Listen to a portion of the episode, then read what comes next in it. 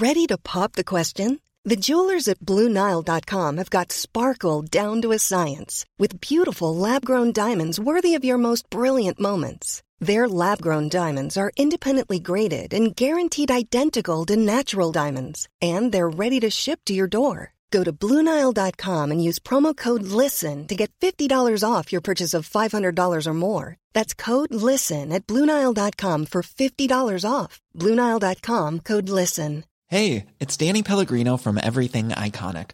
Ready to upgrade your style game without blowing your budget? Check out Quince. They've got all the good stuff shirts and polos, activewear, and fine leather goods, all at 50 to 80% less than other high end brands.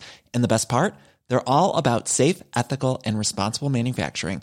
Get that luxury vibe without the luxury price tag. Hit up quince.com slash upgrade for free shipping and 365 day returns on your next order. That's quince.com slash upgrade.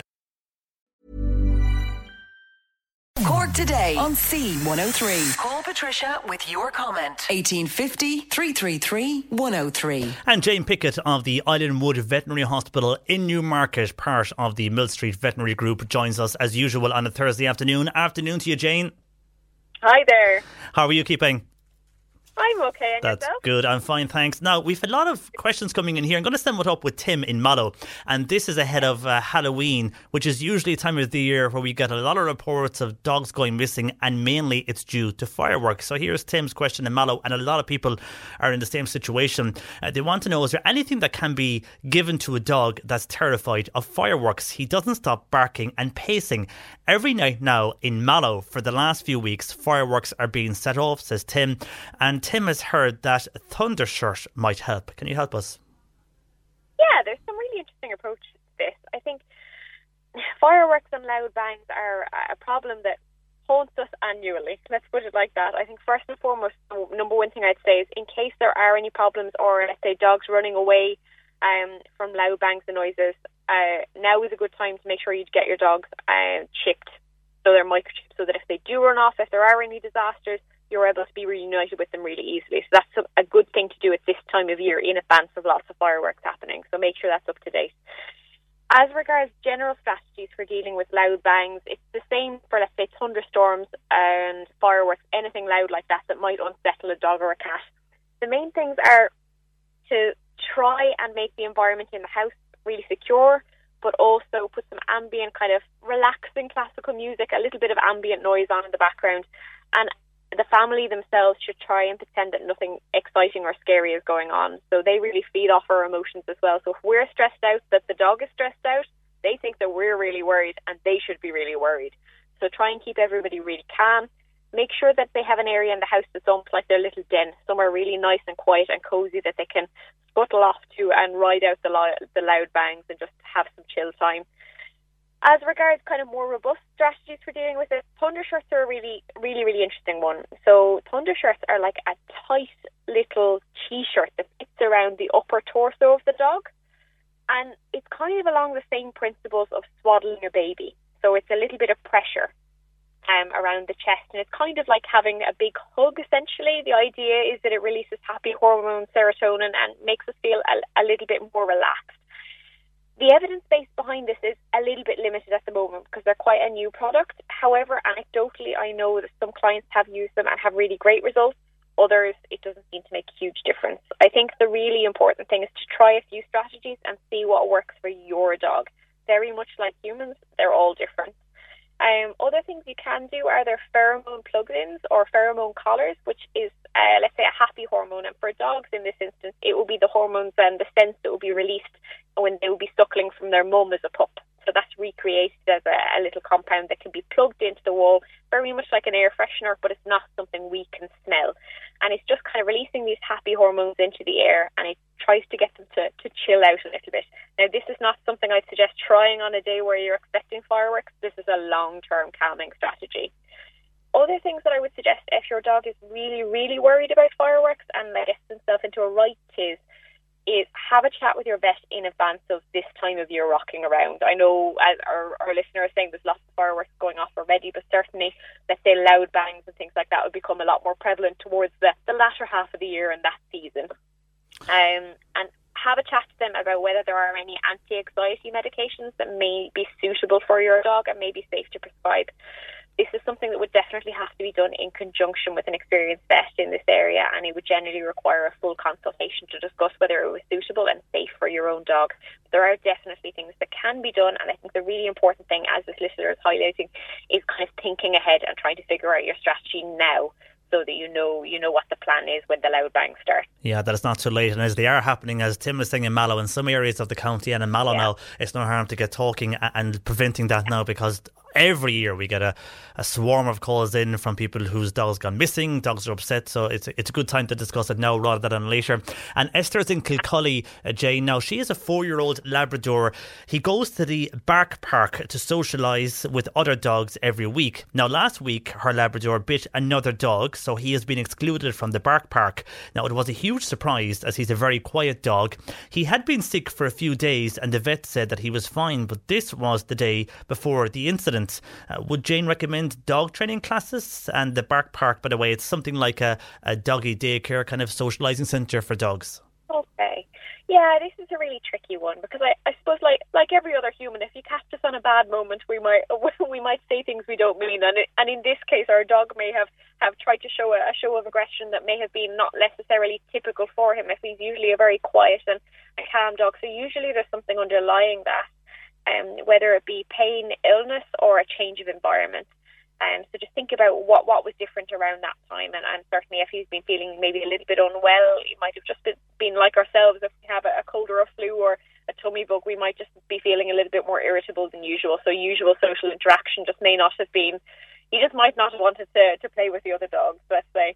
Now, if there is underlying aggression there, certainly for the safety of everybody around him, um, and, and let's say other other dogs, other people, it's definitely best to tackle this kind of thing early because everybody needs to be kept safe. I think our our listener has the right idea going for something like dog training and tackling this early and kind of being able to notice the earlier signs of aggression before it accumulates and let's say trying to bite another dog is really really important what I would say, my words of wisdom, is speak to your local vet about who they have experience with in their local area. So the really important thing with speaking to a dog trainer or a behaviourist is that they're appropriately qualified. There's lots of advice out there, some good, some bad. I think it's just best to work with a professional in your area that's appropriately qualified so your vet will be able to, to guide you if they have any experience or know of anybody locally who will be appropriately qualified to, to give you the best advice and give you the best chance of keeping everybody safe. Okay, well, best of luck with that, Esther. And Kathleen is in Macroom. She has a six year old Chihuahua. Uh, she is scratching a lot, has been to the vet who said it was her anal glands, which he treated, but she is still scratching all over a lot. Kathleen has changed her diet, shampooed her, but nothing seems to be helping her or working. Okay, yeah, this is a really frustrating one. I can totally, my heart goes out to you because I have one dog who has underlying skin issues and it breaks your heart when you see them itching and being very, very bothered. So it can be quite a distressing thing both for the pet and for you as the owner. What I would say is it sounds like you're doing all the right things, trying to think about, well, what what changed or what could be affecting my dog to cause the problem. Certainly, problems like anal glands can be really, really itching and itchy and irritated, and sometimes they can, let's say, have an infection or be very full, and you'll be working with your vet to deal with that problem. And certainly, that can be a really key cause of itching and scratching in the rear end. But if the, the if the problem with the itching is more over all of the body, simple things first. Work with your vet and um, make sure that your parasite control for flea, mites, lice, ticks, etc. is up to date. So that would be the simple common thing to rule out. But I really think the best thing to do would be um, not not to lose faith. I know it's really really frustrating, but go back to your vet for further advice because he will know your pet best and he'll also know what, what treatments have been given already uh, and what things have been ruled in and ruled out. Tell him about your concerns. It sometimes helps to keep a little bit of an itching diary as well. Um, so if it's a longer term itch, issue, kind of figuring out, well, what signs of the day does he itch a little bit more? Is he itching every single day? Is he itching all of the time, every hour of the day? So just to be able to kind of quantify how, how, how severe the problem is and speak to your vet about where you see him itching, if it's all over the body or if it's the back end, because location really, really helps us. The amount of itching is really important to convey to your vet as well, because as vets, we, we, we to a certain extent, can examine the patient and see what we can see, but a pet is never going to behave totally like they would at home in a in a veterinary surgery environment. So we really rely on relying on you guys as owners to, to convey to us how much is the itching happening, how severe is it, and um, because that's something that you guys will know best from being at home. So I think don't lose faith. Revisit your vet, chat through the problem again, and I'm sure they'll be able to make a plan for diagnosis and treatment to, to get it uh, to get everything back on the right track again. Okay, and Jane is in Mallow. She's an old terrier mongrel, and he is going downhill big time. He's lost weight. He's having trouble with his anal glands. He's finding it, or she's finding it hard to know uh, when to push him down because she doesn't want him to see him suffer, and when is the best time uh, because uh, she feels he's going down uh, big time at the moment, and she's just really worried about him. Oh, this this is always a really sad, isn't it heartbreaking in a way? Yeah, it's it's heartbreaking. Our our pets are part of the family in the end of the day, and it's and it's really really difficult to know when to make that decision. I've been there myself, so it's it's never simple, even when you're a vet. What I would say is, what I normally say to my clients is, when it's time to potentially consider letting them go, when their bad days are outnumbering their good days. Okay, so with dogs and cats, they don't really have a perception of their length of their life, but they know what their quality of life is day to day. So they'd kind of live for the moment. It's it's it's a really good way to be, but we can see the overall picture for them. So have a little think. Maybe even put put a little bit of paper up on the fridge, and you know every day maybe mark mark their quality of life for that day out of five. So five being absolutely fabulous, great day, had a great time, feeling great, and zero be feeling really, really miserable and not having a good day at all and maybe do that for a week or two and you'll begin to see a trend forming as to well are they having more good days than bad days? Are they generally okay? Is it generally declining? And I really think this is a good point at which to consult with your own vet as well because they'll understand the health issues that are going on in the background. And if there is anything that could be done to improve quality of life, to manage those conditions better for your little dog, to make make him feel better, um, and potentially improve the quality of life, at, at least for the meantime. So speak to your own vet because they'll be aware of the full situation. But just kind of consider to yourself, well, are, are our bad days outnumbering our good days? And uh, is there anything we can do to improve the number of good days we have?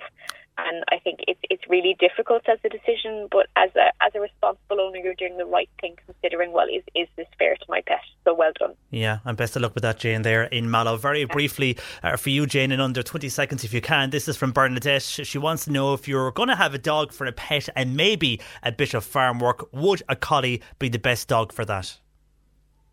Potentially, but what I'd say is a collie requires a huge amount of mental and physical stimulation. So if it's going to be a super, super active farm dog, then potentially a collie, but otherwise it may not be the best breed if it's not going to be super active. Okay, well, Jane, thank you for that. And we'll chat to you again next Thursday on the show. That is Jane Pickett of the Islandwood Veterinary Hospital in Newmarket, part of the Mill Street Veterinary Group. That's it. Flexibility is great. That's why there's yoga. Flexibility for your insurance coverage is great too. That's why there's United Healthcare Insurance Plans. Underwritten by Golden Rule Insurance Company, United Healthcare Insurance Plans offer flexible, budget friendly coverage for medical, vision, dental, and more. One of these plans may be right for you if you're, say, between jobs, coming off your parents' plan, turning a side hustle into a full hustle, or even missed open enrollment. Want more flexibility? Find out more about United Healthcare Insurance Plans at uh1.com. Hey, it's Danny Pellegrino from Everything Iconic. Ready to upgrade your style game without blowing your budget? Check out Quince. They've got all the good stuff shirts and polos, activewear, and fine leather goods, all at 50 to 80% less than other high end brands. And the best part? They're all about safe, ethical, and responsible manufacturing. Get that luxury vibe without the luxury price tag. Hit up quince.com slash upgrade for free shipping and 365 day returns on your next order. That's quince.com slash upgrade.